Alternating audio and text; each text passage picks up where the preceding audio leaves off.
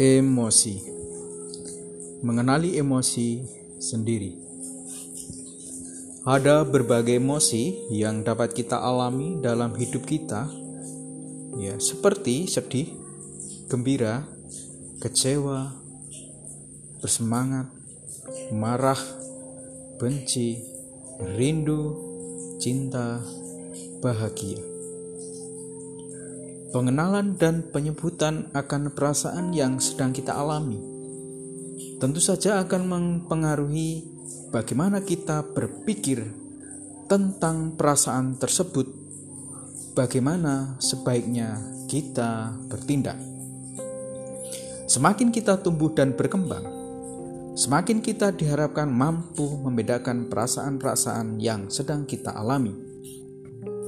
Kita juga semakin cakap menyebut perasaan-perasaan yang kita alami, serta memikirkannya secara lebih mendalam. Semasa kanak-kanak, kita hanya merasakan saja, misalnya perasaan marah, sedih, gembira, dan ceria. Semakin kita dewasa, kita juga memikirkan apa penyebab kita merasa marah, sedih, gembira, dan ceria. Kita semakin mengerti bahwa perasaan yang kita alami ada namanya, ada penyebabnya, ada pengaruhnya terhadap fisik kita, dan juga mempengaruhi tindakan-tindakan kita. Lalu, bagaimana membedakan dan mengolah emosi? Tentu saja, hal tersebut tidak mudah. Sering kita dipersulit oleh perasaan yang ada dalam diri kita. Kita memiliki kemampuan dalam diri kita untuk mengalami berbagai emosi. Namun, tidak ada cara yang pasti untuk menguasainya dalam kehidupan sehari-hari. Tidak gampang kita mengenali perasaan kita. Ada orang yang lebih baik dan mudah mengenali emosi, tetapi tidak jarang orang sulit mengenali dan membedakan emosi yang sedang dialami.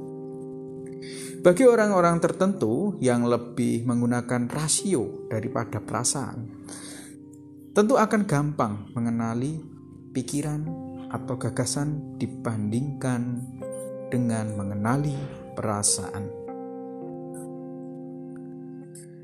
Mengenali emosi yang sedang kita alami amat penting ada beberapa alasan yang dapat mendukung pentingnya mengenali emosi. Emosi memberikan suatu informasi tertentu tentang penilaian kita. Emosi memberikan informasi kepada kita bagaimana kita menilai suatu, entah itu benda, suasana, orang, gagasan. Kalau kita paham benar tentang emosi yang kita alami, kita juga akan lebih akurat menilai. Emosi memberikan petunjuk bagaimana kita hendaknya bersikap. Setelah kita menerima informasi tentang penilaian dari emosi yang kita rasakan, maka kita dapat menentukan sikap yang paling baik pada situasi-situasi tertentu.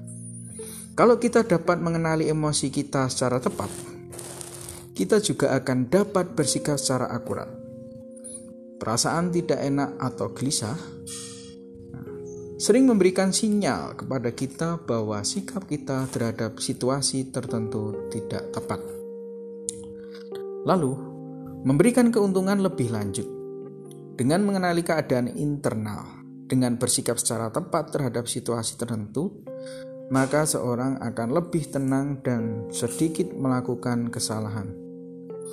Mereka yang cakap mengenali emosinya dan bersikap secara tepat tentu tidak akan mudah depresi, stres, dan dikuasai oleh emosi dibandingkan dengan mereka yang tidak mengenali emosi dengan tepat.